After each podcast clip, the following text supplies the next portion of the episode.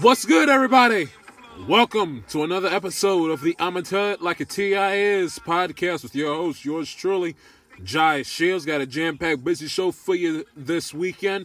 Recap the Bucks and the Bears Thursday night football game. Get to that.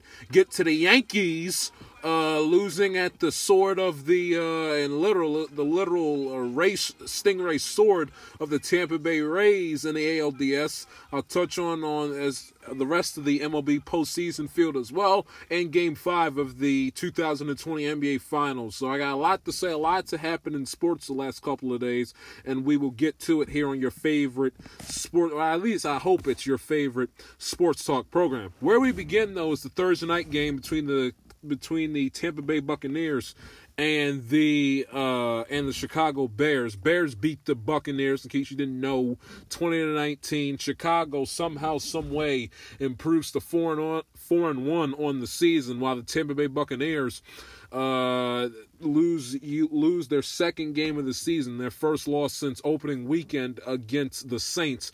They fall to three and two on the season, which if you're a Saint fan, you like that uh, as far as the NFC South standings are concerned. I'll get to the Buccaneers and Brady in a minute, but first off, let me just get, do a tremendous job by the Chicago Bear by the Chicago Bears defense. Okay, first off, uh, Khalil Mack, like he like he always does, wreaked, he wreaked Havoc, Kyle Fuller had a key, key, key, very, very, very important. He put on the hit stick, a la you know, my man twenty one hit put on the hit stick, and uh, and a good job by uh, Nagy and them uh, looking at that play, and you and it definitely was a catch. Took three steps, got hit, fumbled the football. So it's good job by Chicago creating turnovers. They held Tampa Bay to uh, to 28 uh, percent third down efficiency. Um, they barely averaged over five yards a play. They ran crazy on them for 106 yards, but they didn't let Brady go crazy. Brady threw five touchdown passes uh, against the Chargers last week. They only held Brady to one this week, which is very good. You didn't have Brady throw the, throw the interception like he did in last week's game, but you know, and any single time you keep Tom Brady for throwing for five touchdown passes, you know, as coming off of his previous performance, that's a good job by the defense, especially when you can keep Tom uh, an offense led by Tom Brady under 20 points. So we give uh, so we give the Chicago Bears their due and we give them all the credit in the world for going in for going or not going into they they were the home team of course but for uh, taking care of business against Tom Brady and the Packers. Khalil Mack two sacks in the game or excuse me had two tackles in the game um, yeah, yeah, he excuse me, yeah, he did have two sacks in the game. I apologize. Um, Danny Trevathan had seven tackles in the game. Kyle Fuller seven tackles, forced the fumble, of course, earlier in the game. So we give the Bears a lot of credit. You know, they put in Nick Foles who uh, listen he's uh, he's one of those you know he's one of those quarterbacks where he's he's a nice flash in the pan quarterback. Is he a guy that you want to put invest all your stock in to you know to get you that's essentially a quote unquote franchise quarterback? No but he is a quarterback that if you're struggling and your current quarterback a la Mitch Trubisky is is is uh, spotty and you're looking to save your season and and try to make a playoff push as a wild card team which would be more more realistic considering that Green Bay hasn't lost a game yet this season, and Green Bay is is worlds better than Chicago is. I, I, I know Chicago's only four and one, again, theoretically a game behind Chicago in the NFC East standings, but we all know that you know if you a game for your life, Packers versus Bears, you know who's winning that game. But Nick Foles is a guy that can uh, that can that can rise your team up from the dead and ham and egg his way and, and, and fight tooth and nail to get your team to a 9 and 7 10 and 6 record as a as a wild card playoff team he did it with the eagles back in 2018 when wentz got hurt again got the eagles got the eagles to the playoffs where they beat uh, where they beat where they beat aforementioned Chicago. Of course, that was the double doink play with uh, with uh, Cody Parkey at the end of that game.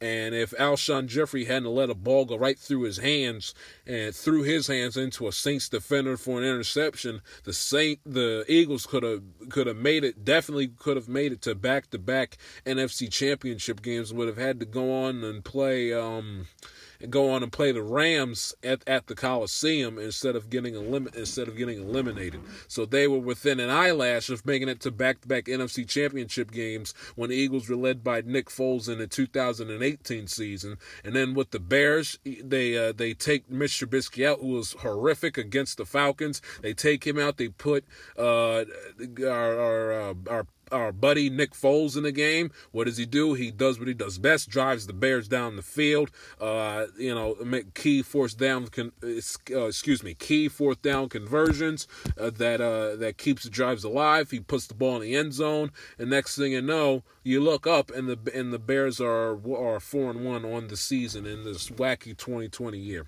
And Nick Foles made plays when he when he needed to make them.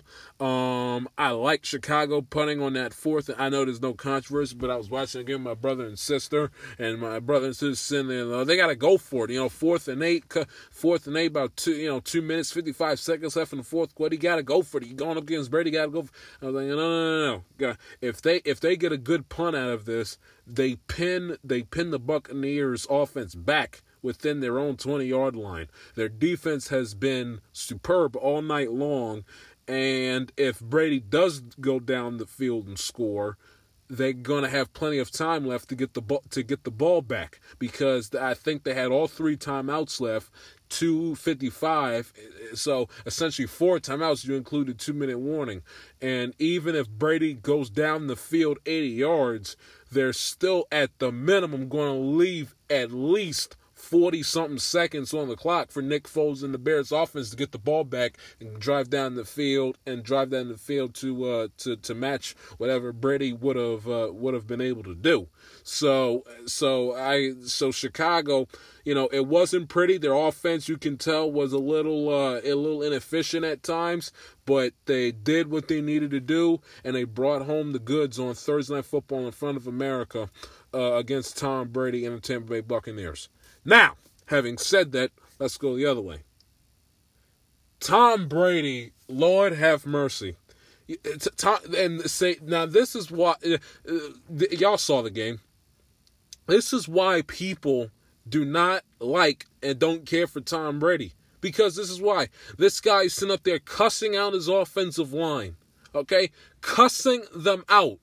I mean, to the point where I look on social media and everyone's calling Tom Brady essentially the NFL, the NFL's Karen. You know those old Karen thing, them, them uh, for the most part those middle-aged white women that that got nothing better to do than to call the police on people essentially just living their normal everyday lives, and they basically it's what Brady. So, and I don't want to hear the argument. Well, if you you've never played sports, if you think that it's that it's abnormal for Brady because of his teammates, I said, hold on, okay. Uh, if, uh, no, let me stop you in your tracks right there. Okay, first off, okay, I get yelling at you. T- I get that. But you cannot, if you're Tom Brady, the greatest quarterback who's ever in the hist in the hundred year, hundred and one season of the National Football League, you can cuss out your teammates. That's fine. Let's just make sure that your house is in array, that your ducks are in a in a row, and your house is in order, and all your I's are dotted and your T's are crossed. Because Tom Brady's I's were not dotted and his T's were not crossed at the end of the game when he didn't know what down it was. He didn't know what down it was.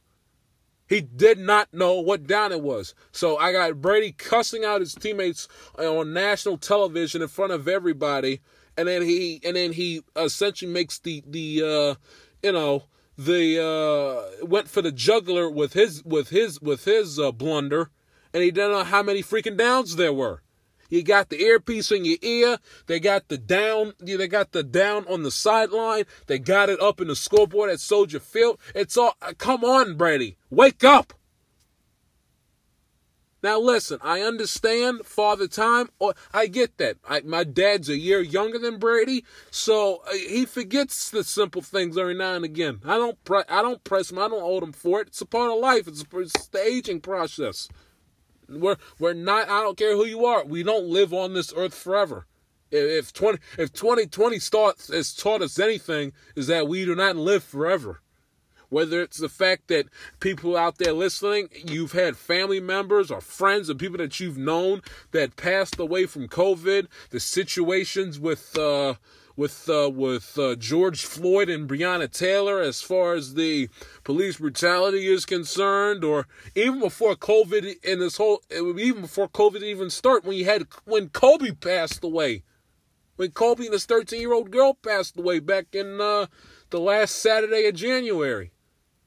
So eh, again, so and then Tom and then for Tom Brady and Bruce Arians to sit up there in the press conference after the game and insult our intelligence, Brady essentially not admitting, eh, eh, and this is where everyone gets turned off about Brady. He's so arrogant, he's so cocky, and he's so narcissistic and full of himself that he doesn't essentially have the kahunas to stand up in front of America. Guys, you know what?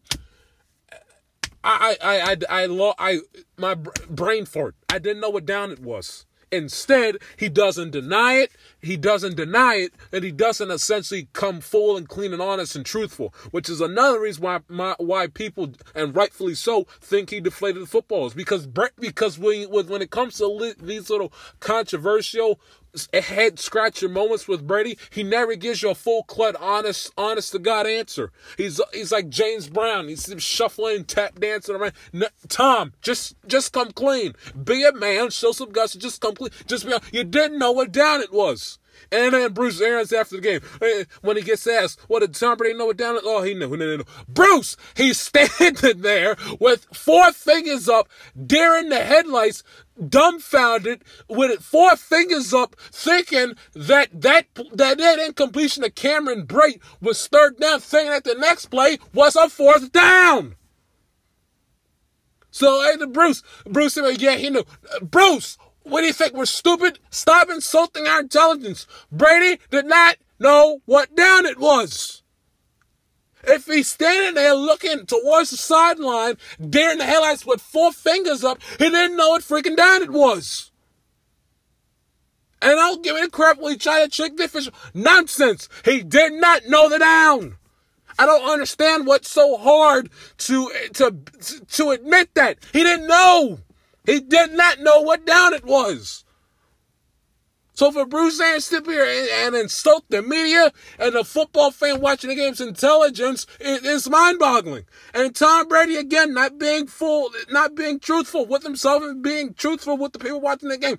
Brady, have the balls. You didn't know what down it was. It's not the end. I mean, it cost you the game, but it's not the end of the world. Somebody or well, we're trying to get a chunk chunk play. Nonsense. You didn't know what freaking down it was, Brady. Stop. My goodness. And then, and then, and then, and then, because Brady's all pissed off because Nick Foles kicked his ass the second straight uh, game in a row between those two in front of a nationally televised audience, he doesn't shake hands with Nick Foles after the game. And I don't hear none of this nonsense. Well, it was COVID. I heard my uh, football coach, Coach Johnson, bring this up, bring bring this up to me on Thursday night. Well, COVID, and because I tweeted out, and I'll get to that later in the show, ways how the NFL can stop these COVID outbreaks and uh, these outbreaks popping all over the place. And he's like, well, it's, I was like, no, please, because I tweeted that out this time last Saturday night. Tom Brady and the Bucks beat the beat the Chargers. I saw him. He took the knee, and every single Charger defender that came within his vicinity of where Brady was, he dapped him up, shook his hand, and gave and gave him a bro hug. So I don't hear none of this COVID my ass. Nonsense. He's all pissed off and he's all bent out of shape because Nick Foles kicked his ass for the second straight time on, on nationally televised uh, on a nationally tele- televised game. Please, it, it, and it's stuff like that is what's going to be the end of Brady. It's his arrogance, it's his cockiness, it's the narcissism that, that reigns within his brain is what's going to be the end of him. He's too damn cocky and stubborn to admit he didn't know what Dan it was, and then he's that much of a sore loser and a baby that he don't want to shake Nick Foles' hand out the, after the game. That is weak. I don't care what anybody says that uh, COVID again. COVID my ass. I don't want to hear nothing about COVID when he's sitting there working out with his teammates middle of May and April. We're ever Americans stuck in our houses can't go no damn where. And he's sitting up here uh, running uh, running a practice with uh, with Gronk, Mike Evans, and and and and and, and, and Byron Leftwich calling the plays at some local Tampa Bay high school. I don't want to hear none of this COVID crap. Please. And again, Bruce, he did not know the down. We're not stupid. When he stood up there, looked like a dumbass with a blank the sideline with four fingers up, like like like a second grader or like a two year old watching a new episode of Sesame Street, holding four fingers up. He didn't know what down it was. Plain and simple. And again, Brady, have the balls, show the guts, be a man enough to shake Nick Foles' hand. I know he kicked your ass. I know you're you're mad and you're all pissed off and embarrassed by it. Have the guts. Shake the hand. Quit acting like a baby. Grow up, Tom. You've been playing. You've been. This is your twentieth. This is your twentieth year in the NFL. Twenty first season. Nineteenth as a start. Nineteenth as a starter. Please, Tom. Six time champion. Been in nine Super Bowls. Grow the hell on up, please. You you want you want your kids to act like that? Essentially act like a act like a two year old little baby because because because the guy that because because they play they're playing a basketball game or football game whatever it is and they sit there and, and they kicked your kid's ass fair and square for the second straight time in a row and your kid essentially stomps off the field like a like a two year old running up the tunnel because he's mad because such and such beat him for the second straight time in a row in front of everybody. Grow up Tom. Please grow up Grow the hell on up. You're 43, not three. Grow up. And again, quit making excuses. He didn't know the down.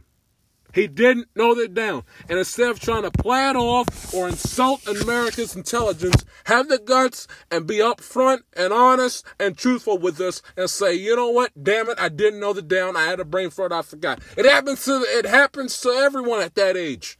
My father is a year younger than Tom Brady. Happens to him all the time. What is Tom Brady so high and mighty? Because he's 43 years old playing in the NFL, and what he drinks he drinks uh, grass juice and has a and has a cucumber sandwich before before his uh, 415 weight session. Please take a break. Get to the uh, baseball playoffs right after this.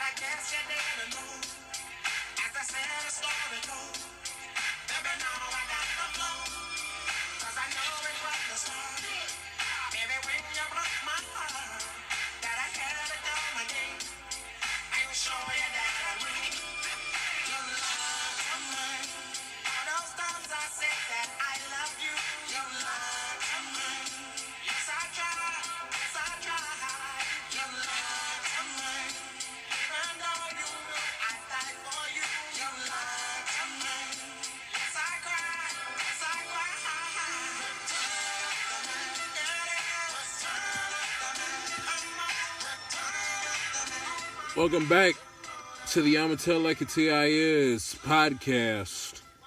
Switching gears now to the MLB postseason, and that is uh, Game Five to be in particular between the the only baseball game that was on on Friday night between the New York Yankees and the Tampa Bay Rays. This series uh, went the went the full distance, the only series of the of the uh, league divisional series round to go the full to go all five games as the Rays took care of business against the New York Yankees uh, two to one. Mike Brosseau, the same guy that was thrown at by Chapman on September the first up at Yankee Stadium and caused a major fracas.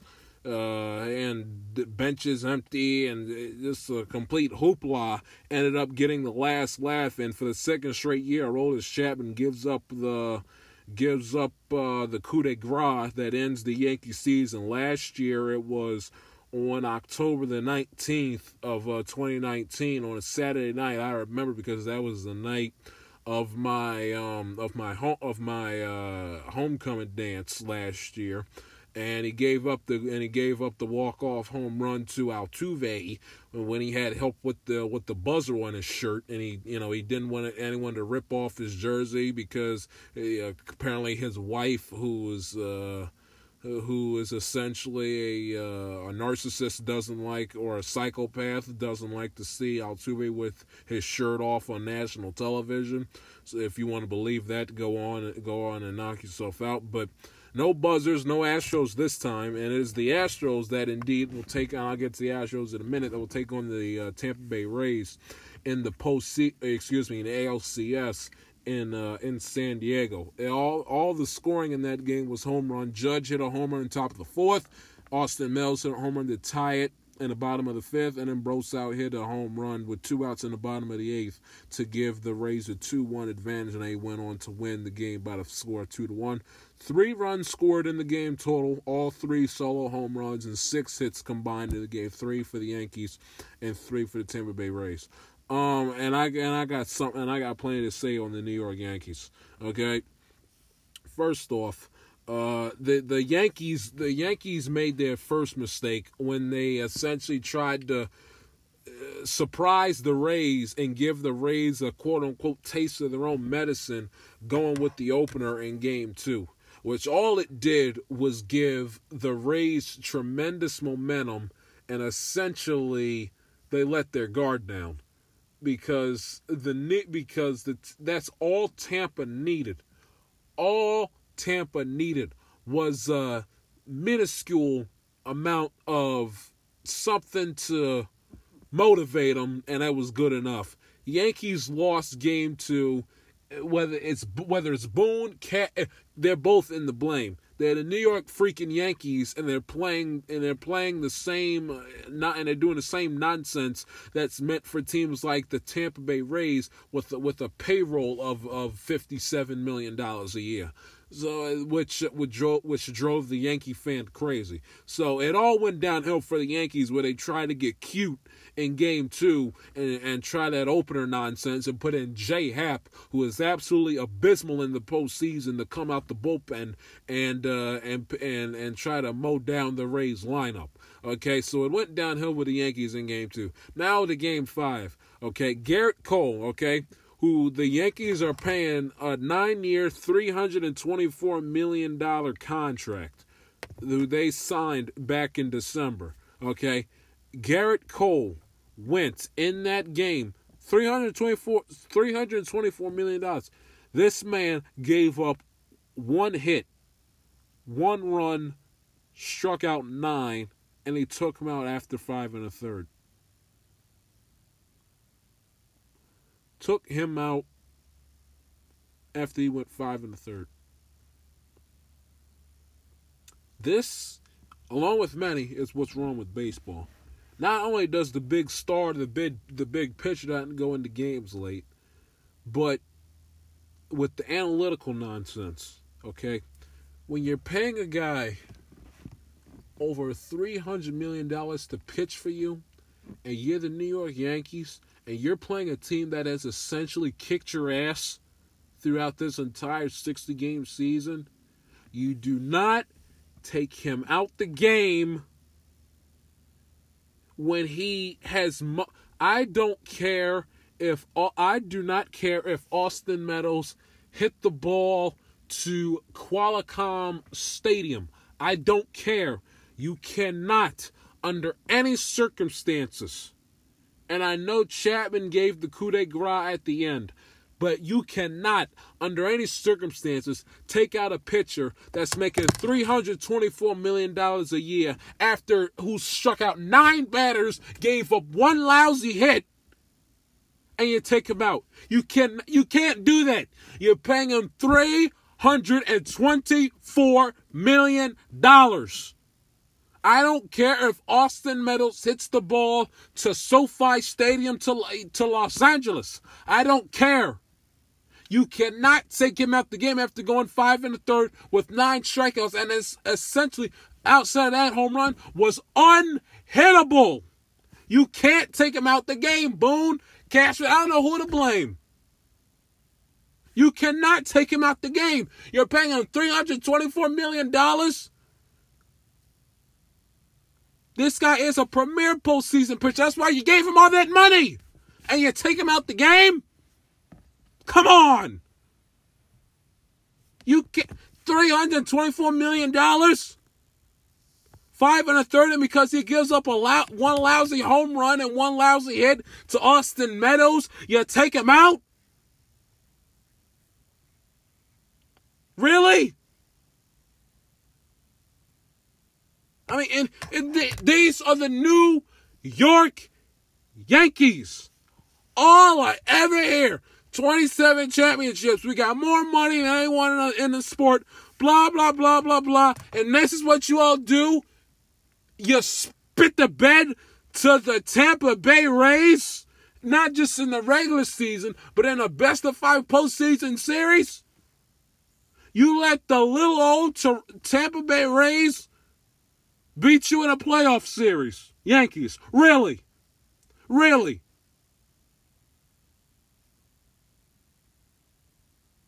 And it, and it makes it worse.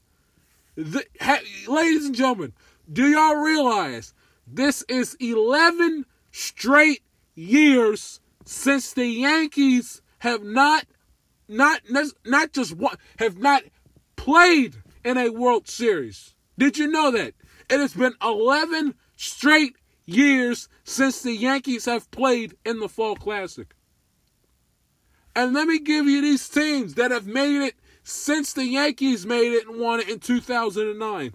The outside of the Red Sox, and we won't count the Astros because of the, because of the cheating, and we don't know how essentially how valid that is.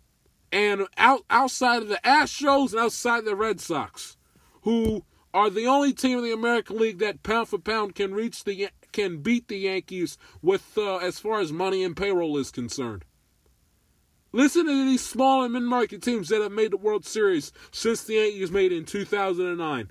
The Rangers in 2010-2011, the Royals in 2014-2015, the Tigers in 2012, the Indians in 2016.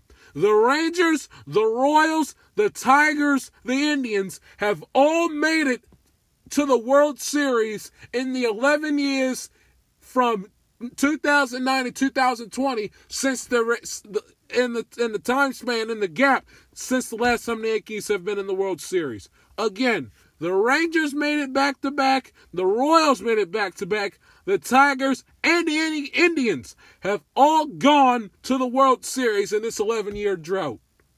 All mid to small market franchises.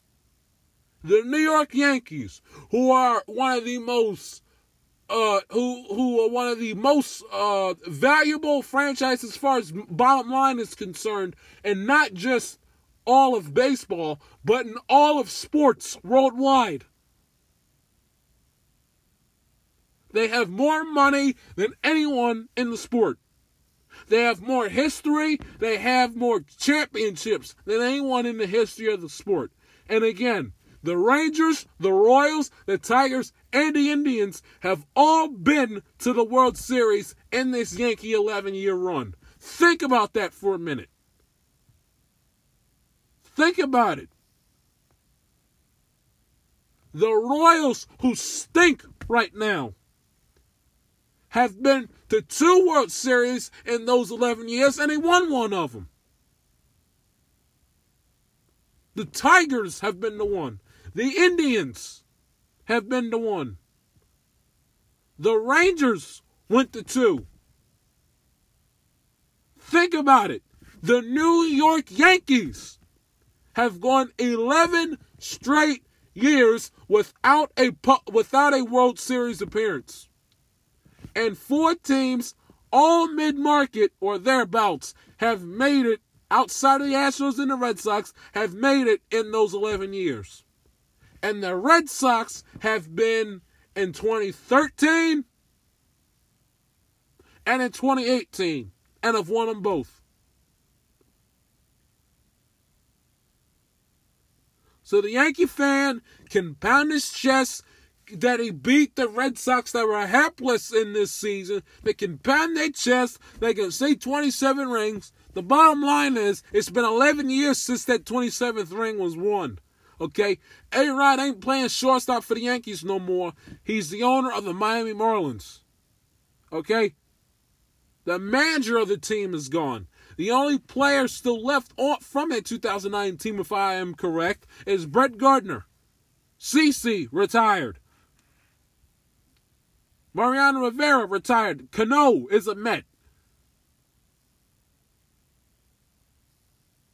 Think about it. Four mid-market teams have all been to the World Series in the in the Yankees' 11-year drought. Think about that for a minute. And again, 324 million dollars. I don't care if Austin Meadows hits the ball to the Manscaped headquarters. I don't care. $324 million. You paid all that money for him to pitch and perform in the postseason, which he did in that game five, by the way. Gave up one last hit, leave him in the game. Boone, Cashman, whoever. You leave Gerrit Cole in the game until his arm falls off or until he starts unraveling. One hit, which was the home run, is not unraveling. That's one bad pitch that he shouldn't have been taken out the game for. Let us continue. The Astros keep grinding. Astros took care of business against their uh, against the A's. We Had a lot to say with fires and the fight with Laureano, this, that, and the other. We got cheated out of a division title, blah, blah, blah. A's full like a cheap tent like they always do in the postseason. Astros were gritty, fought tooth and nail. They deserve to play in the ALCS. They, they, I give them that. They deserve it. Like Correa to shut up after beating the lonely about after beating the dopey twins. They never do a they never do a freaking thing in the postseason, but they deserve to be in the ALCS. The Braves and the Dodgers move on. The Dodgers swept uh swept the Padres, and the Braves took care of business against the Marlins, who were not competitive in that series. So there is your baseball. Dodgers and Braves will meet in the NLCS that will be played on Monday, if, if I'm not mistaken. And the Rays and the Astros, game one, ALCS Saturday, or excuse me, Sunday, October the 11th, going up against game six in the NBA Finals. Vikings and Seahawks, Sunday Night Football. And speaking of NBA Finals, I'll get to that. Game five. Don't go anywhere. Back after this.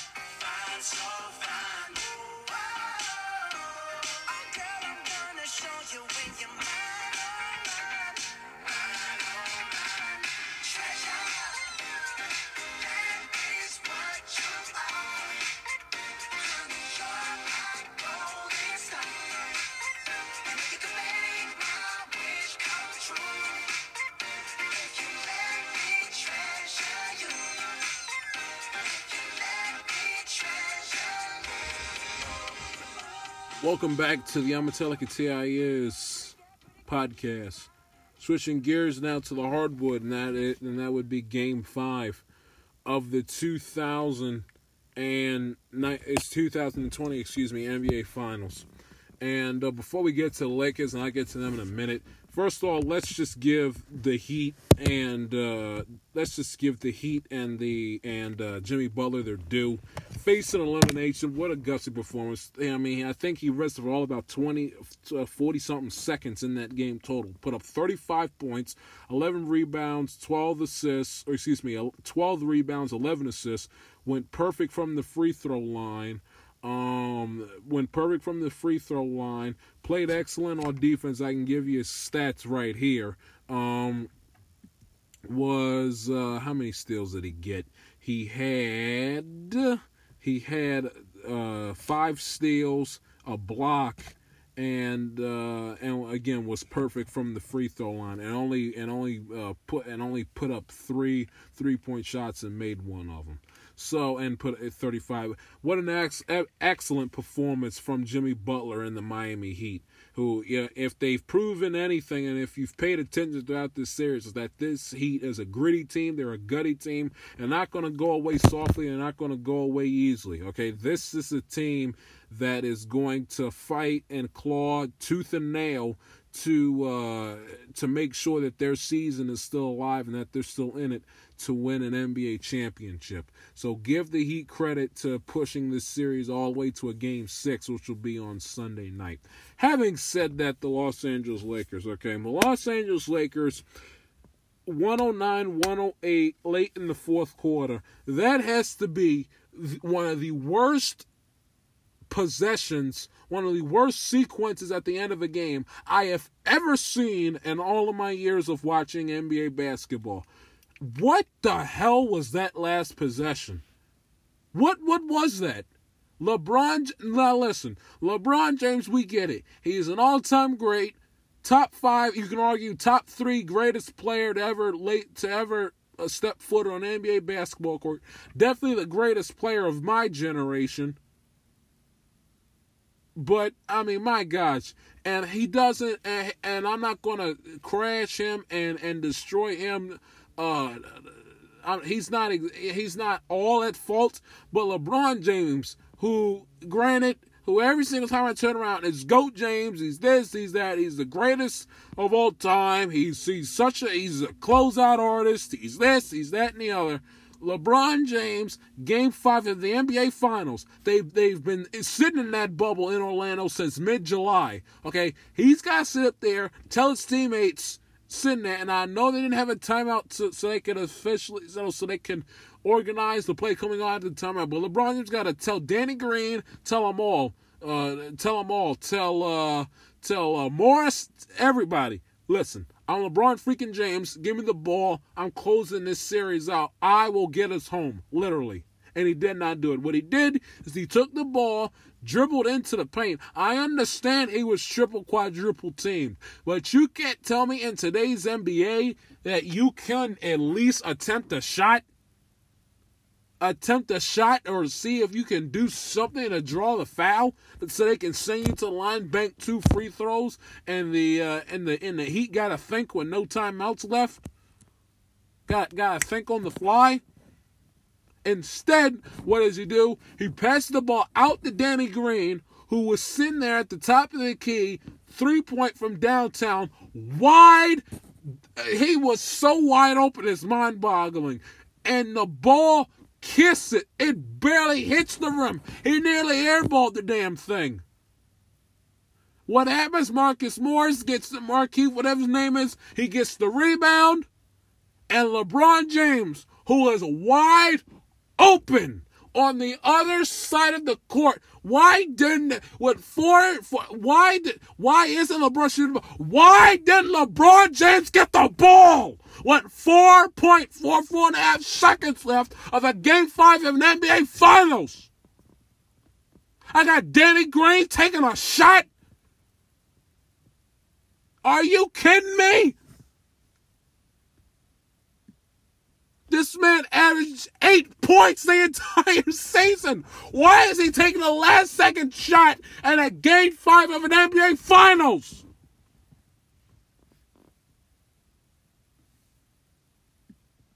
This man averaged seven and a half points the entire postseason. Why is he taking a shot? Why didn't LeBron James get the damn basketball? With four and a half seconds left. Yes, it was his fault. He should have went up and, and, and, and, tried to draw the foul. But when it was in his teammates' ass, why didn't you get LeBron the basketball, Danny Green? And Marcus Morris, what is he doing? He gets the rebound and decides to the, the angle that he chose to pass Anthony has no chance of getting Anthony Davis being double, triple, quadruple teamed in the paint up a decent shot. While LeBron James is literally wide open, he's practically in Jacksonville. He's so freaking wide open, and he doesn't even get the freaking basketball. You gotta be kidding me. That is one of the worst sequences at the end of a basketball game in the NBA. That's just as bad as J.R. Smith. Why didn't LeBron get the ball? All they ever hear, LeBron to go, LeBron, LeBron, my man Ron, uh, uh, uh, got my main man from Curly to LeBron to go because this, that, the other. Ron, what? How can you explain the sequence of that game? Look, I understand there was probably zero to no chance of him making that shot, but could you at least put up, at least attempt it to see if he can draw the foul?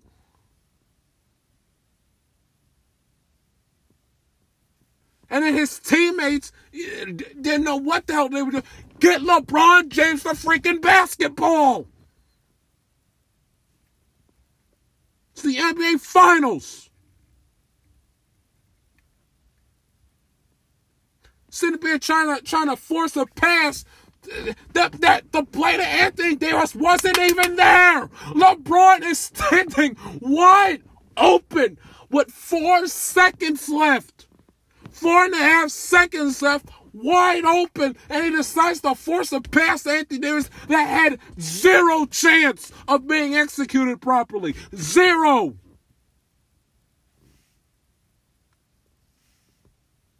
And again, I got Danny Green, who's averaging in single digits, taking a game winning shot with the NBA Finals on the line. With the championship on the line in the Kobe jerseys with Kobe looking down from above from heaven. I got Danny Green taking the game winning shot. Really? And I, I, and I tell you something, Frank Vogel is he's he's no Pat Riley, ironically enough, he's no Phil Jackson. Instead of him going to the media and bitching about that about Jimmy Butler, whether or not he got fouled or not, I got a question for Frank. Frank, why the hell, with an NBA championship on the line, is Danny Green taking the final shot when you have the best player, top five, top three in the history of the NBA? He doesn't. He doesn't touch the basketball in that spot. Why is Danny Green set to take that shot? Why, do you, honestly, why do you think the Heat left him so wide open? The man can't throw the ball off a boat into the Atlantic Ocean.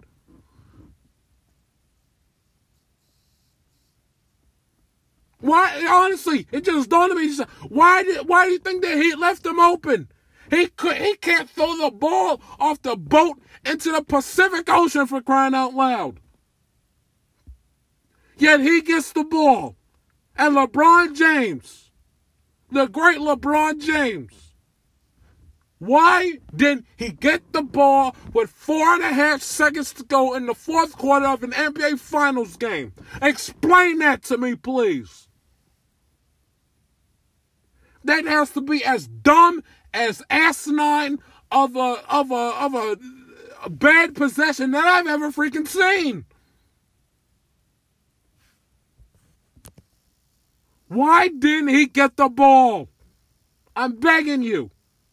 And I'll tell you something right now. If the Heat somehow, someway come back the tightest series ever at three games apiece, I don't want to hear not a word, not a freaking peep about LeBron James GOAT that's nonsense. That that that is absolute nonsense. If they tie this up at three games, I don't care if they if the Lakers would win Game Seven on on next Tuesday. If the Lakers somehow lose lose Game Six against the Heat on Sunday night, I not want to hear not one word from anybody, anybody talking about LeBron James as a goat. Not one freaking peep. Not one. Not another word. Not a word. I got Danny Green, who averaging in single digits in points in the postseason, taking the final shot. You must be kidding me. You must.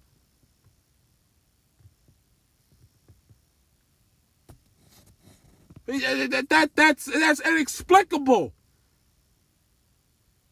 Take a break. Back with the I'm podcast right after this.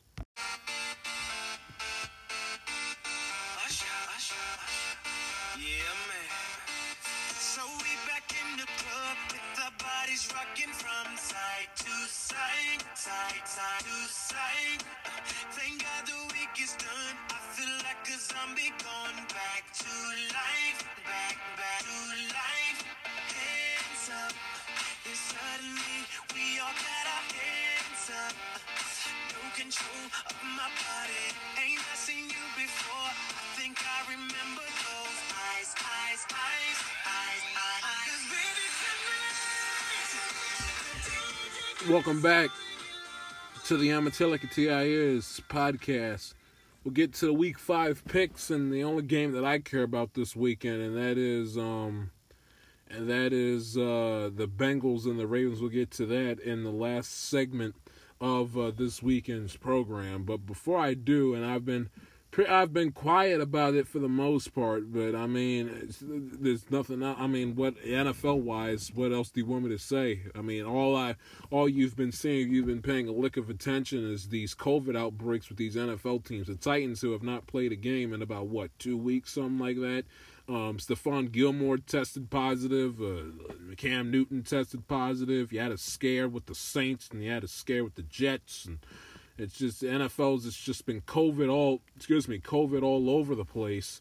And uh, and I, and I tell you something right now. Here here is what I would do. Make this a little interesting. Here's how the here's if I was the NFL, I'm not going to bore you with the whole scheduling and all that stuff. I'll leave that to to other guys. I'll leave that to my man Mad Dog Russo to break down with the schedule. Me personally, I'm more interested in how the NFL can stop these COVID outbreaks if they want to save their season and not have it canceled or compromised because of COVID. Okay, number one. First off, you got to test these players and the team personnel on Sundays. They've been doing it as of late with these with these outbreaks. But when it came out that they would not test them on game days, I found it funny. I found it odd that they were not going to test these players on game day, which I find a little uh, bewildered, bewildering, or uh, you you know what word I'm trying. Uh, uh, a little confusing. I use that word more simpler, Uh, uh, more confusing to say the least with the outbreaks. Okay, they need to be testing the players and the personnel on game days. That's I'm number one. I'm number two. Okay, yeah, and I know it'll be a hard time to, to sign off on it because these guys got families, they got wives, they got children, they want to you know, they don't want to essentially have to be sequestered from the world, a la the player in the NBA bubble. But it, these they got to make sure now the now they make the teams they have the team stay in the whole even if they're even if it's the home team they make the players and the coaches spend the spend the Saturday night before game day in the hotel. Well, what I think they should do is that for the rest of the season, that's Sunday through Saturday, regardless what where they are, who they're playing, they should be forced to essentially live in that team hotel for the rest of the season. I know it's going to be a hard grab because again, the players have families and they don't want to be essentially sequestered away from them. But if you really, if you really want to decrease the chances and cut the chances of them getting sick in half from an outside source, not within the organization, is that they have to be sequestered in that team hotel for the rest of the season. No con, or, or you have to, or if they're going to, or if you're going to allow them to, to be home, you have to make sure that essentially when they're home they don't come in contact essentially when they're home they're home okay? That you know when they're when they're not at the facility when they're not at the stadium when they're home they're home. They're essentially outside of uh, operating in NFL stuff they're on house arrest. They can't leave the house go to the grocery store go to any dopey any of birthday parties for their kids no, no, no weddings no funerals no nothing, no shopping malls, no nothing. They're essentially, if they're going to be at home, they're on house arrest. No, they they cannot have any uh, contact with any outside parties, which means no throwing birthday parties for their children, no social gatherings with family members of any kind. So if you want to be home, you're essentially, unless uh, you're going to the facility or it's an emergency or something like that, you're on house arrest essentially you can't leave unless it's to, practice again to the facility, to the game at the stadium, or to the airport. You're on house arrest. Third thing, they got to be strict. They got to be more strict on these spots. They've been awfully strict with the masks, with the draft picks, and anything else. They need to be just as strict with the with the spitting and the licking of the fingers, a la Drew Brees, who I saw against uh, against the Packers a few weeks ago, you know, who was drenching his fingers in saliva. This is after they came out in the offseason, how he was going on about how he's going to have to try to break that habit. A nice job trying to break that habit, Drew, because there's even time the camera's put on you you know, while you're under center, you're licking your fingers like it, like there's no pandemic. Like I got to be strict with that. Like guys, if you want a sticky feeling on your fingers, I suggest do one or two things: spray your hands, spray your hands down with, uh, spray your hands down with with the crap that they spray on the baseball bat, or that they spray on baseball bats, essentially the liquid pine tar, or or wear the gloves or wear the gloves. One or two. And you can't ah, licking your fingers like like they're an ice cream cone. Yeah, especially when the cold and flu season's right around the corner. You can't have that. And, and, you, and, you, can't have any spitting either, especially especially on, when you're on, when you're playing on the turf, on on the field turf. No spitting. No spitting. No licking of the fingers. No nothing. Anyone caught doing so gets gets fined. Gets fined the big bucks.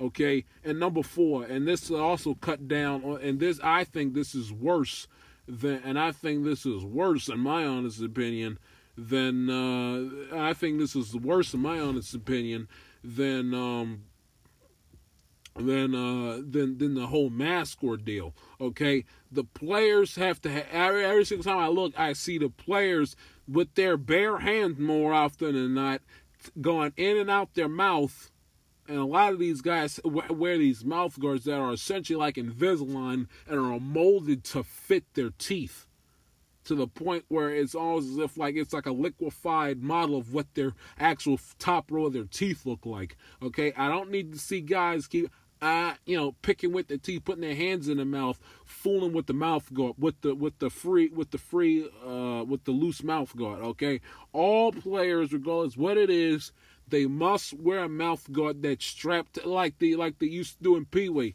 You know, he had to put that little strap that hook it to your hook it to your face mask. You gotta wear mouth guard that's strapped to your helmet. No more taking it in and out your mouth nine million times, spreading germs. Okay, that's that's the fourth thing.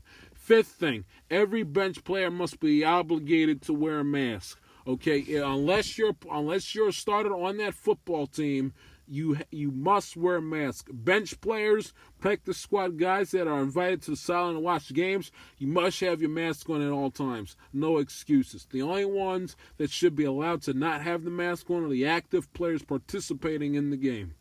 That's it. Number six, no hanging out, stalling around in the locker room before and after games. Get as, as same with the practice facility. Seattle Seahawks, I'm talking to you. I go on Shaquill Griffin's uh, Instagram story every now and again, and I see that he and, and his Seahawks teammates are having, you know, their Friday locker room dance parties after practice. None of that. You want to keep the COVID down unless you're participating in football activities. You should not be. Uh, you should not be in that space. You want to keep as many people and the germs down as much as you possibly can. Number seven, no, and I've seen a lot of this, and I know it's difficult because you know when you're even in public and you and people are asking you a question and you want to like raise your voice to get your point to to get your point across. I I I've, I've had difficulty with that myself, and I know it's hard but you got to keep them. But especially if you're going, to, if you're pissed, a la John Harbaugh was about that clipping penalty in the Monday night game a couple weeks ago, or Belichick with the fumble thing with Mahomes on Monday. You got to keep your mask on, uh, especially when you get into the if you want to get into the grill of the officials to uh, to yell and scream at them. You got to you got to keep the mask on at all times.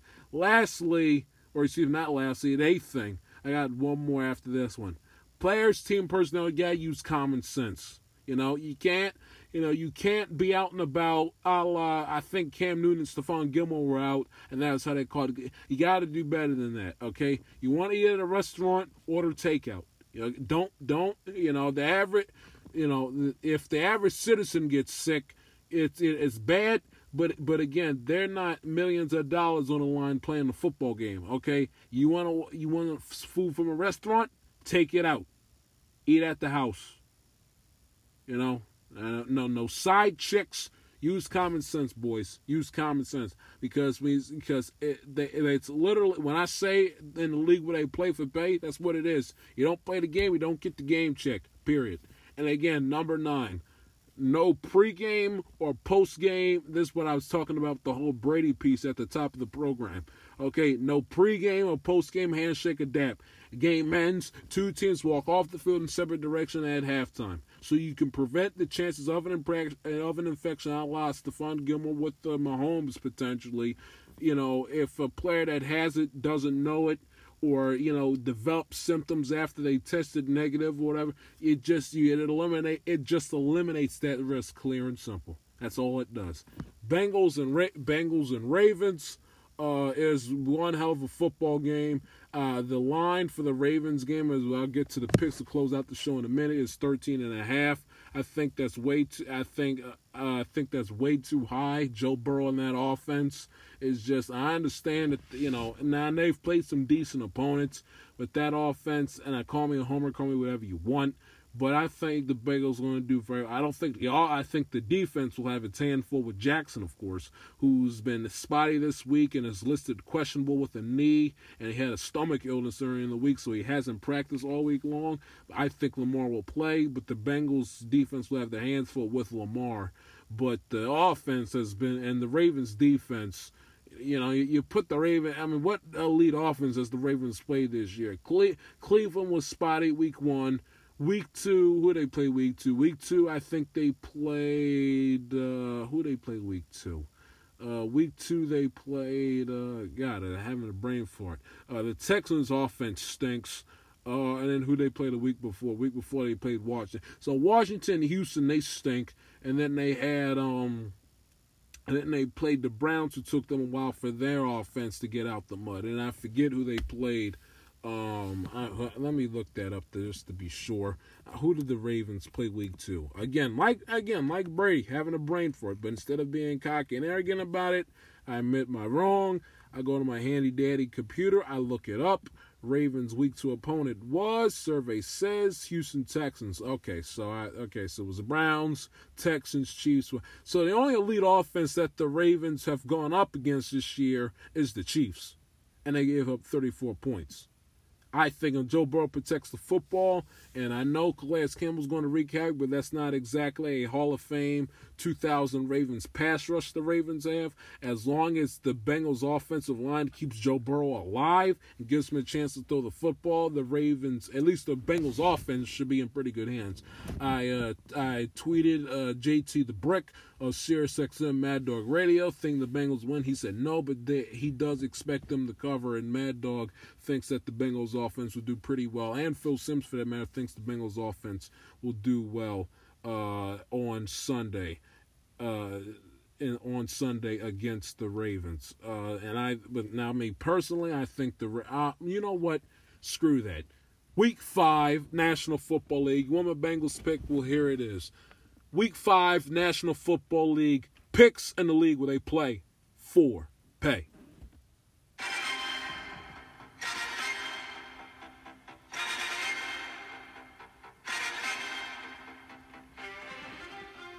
Carolina and Atlanta. Atlanta favored minus two and a half. I will take the road team. Eh, Atlanta stinks. I mean, if they if they lose this game, Dan Quinn has to be out, no question. I'll take the road team to win this game 24 to 20. The Raiders and the Kansas City Chiefs. Chiefs favored minus 12 and a half. I will take the Chiefs to win that game 35 to 17 the Rams at Washington. Rams favorite minus eight. They make the trip east. Washington, they will try Cal, uh, excuse me, Kyle Allen at quarterback this week, having benched uh, Deshaun, Deshaun, Dwayne Haskins earlier in the week. Uh, I think the Rams win that football game 27 to 16. Jacksonville and Houston. Houston, they finally got they got Romeo Crennel to man the board for the rest of the season. It's all on Houston now. I think Houston will win their first game of the season 28-22, favored minus six. Buffalo favored by a point against Tennessee, who I think will be a little flat having not played a game in two and a half weeks, whatever it might have been. Buffalo is a damn good football team. Josh Allen, top five MVP candidate, if you ask me. Buffalo will win this game 26 to 17. Arizona favored minus seven against the Jets. The Jets are pathetic. What else is new? Arizona get back on the winning ways and win that game 28 to 17. The Battle of Philadelphia. The Philadelphia Eagles coming east from getting their first win against the San Francisco 49ers last Sunday night, taking on the Pittsburgh Steelers, coming off of their early bye week because of the Titans corona case. Pittsburgh favored by a touchdown minus seven. Philadelphia is going to have their hands full with an offense that already has problems scoring as is. They're going to have their hands full going up against Pittsburgh and their defense, who's going to be motivated because they wanted to play last week and they couldn't. Pittsburgh win this game 28 to 16.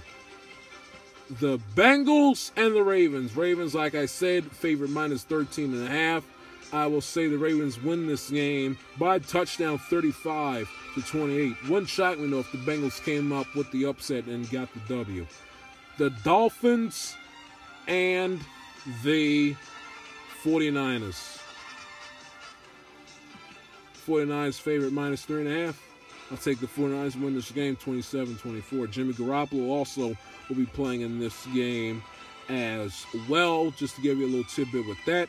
Giants at the Cowboys. Cowboys favorite minus nine and a half. Coming off of yet another brutal loss at home against the Browns. Giants still looking for their first win. They will have to wait till week six. Cowboys will win 35 17, favored minus nine and a half. Colts favorite minus two and a half against Cleveland. Cleveland had an excellent performance for the ages outside of defense collapsing late in the fourth quarter, which made the game closer than what it was. Indianapolis was flat as a pancake against the Bears. Uh, last, uh, it was flat as a pancake against the Bears last week. I think the Browns will win. Offensively, they were just terrible. I mean, uh, there's no other, other way to put it. Browns win the game 26 24. The Broncos and the Patriots. Patriots favorite minus eight and a half coming off of their tough loss against. Uh, this game will be played on Monday night. They put this game as a Monday night game. They didn't decide to push back the original Monday night game between the Chargers and the Saints. This game will be played at about 5 o'clock in the afternoon, which is what, 2 o'clock in the afternoon, uh, Denver time. No, wait, uh, it's a two hour time difference. So it'll be played at 3 o'clock Denver time. So it's essentially a Monday night. It's not even a Monday night. It's more like a Monday afternoon, Monday twilight football game. Uh, since they don't want to, they didn't want to push back the Saints and the Chargers game. This game will be played on Monday night on ESPN. This was originally a CBS game set for 24-25. They will push this game to ESPN. CBS will get, I believe, CBS will get the uh, what game? uh, what game is CBS getting on? Uh, look this up. Let's see what game CBS is getting uh, on Tuesday night because I have it here. Um, I know they get a game on Tuesday night. It just isn't the Broncos and the Patriots. The Tuesday night game will be the Bills and the Titans so they will make the so they will make the Bills and the Titans play on Tuesday night because you've had the COVID cases with the Titans who have not who's and they're and they're going to be in for a heavy discipline from the NFL. They've been there's been COVID cases popping up left and right with the Titans, so that game is going to be pushed back to Tuesday. That's a CBS game. The Monday night game, at least one of two. Patriots favorite minus eight and a half. They return home. Patriots will win the game 23-17. Vikings and Seahawks. Seahawks favorite minus seven. I've seen enough of the Vikings and the Seahawks on national television to last a lifetime. I will take the Seahawks win this game 37 to 24. Chargers and the Saints. The actual Monday night game, that game could be moved. I think it might be already. Who knows? To Lucas Oil Stadium because of the hurricane that's coming through Louisiana. Um, Saints and Chargers. Brees and the Saints trying to get back to their winning ways. Going up against uh, Justin Herbert, who has been named the official starter for the rest of the season for the Chargers. Saints favorite minus seven and a half. I will take the Saints to win this game 28 to 21. And those are your week five picks in the league where they play for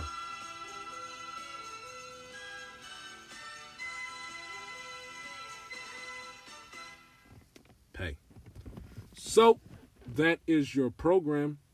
Thank you for listening. This has been a new episode of the Amateur Like a TIS podcast. If you are new to the show, please subscribe. Follow your boy on Twitter at the J Shield and Instagram at the J Shield. Follow the show on Instagram at Amatel underscore podcast or the show on Twitter at Amatel underscore it like excuse me at Amatel underscore it TIS. Enjoy week five of the National Football League. Enjoy game six of the NBA Finals. Enjoy the baseball. If you're into it, it's your boy Jai Shields. I'll talk to you next week. This has been a, the, another episode of the Amatelica TIS podcast. Get registered to vote before it's too late, guys. Talk to you. See ya.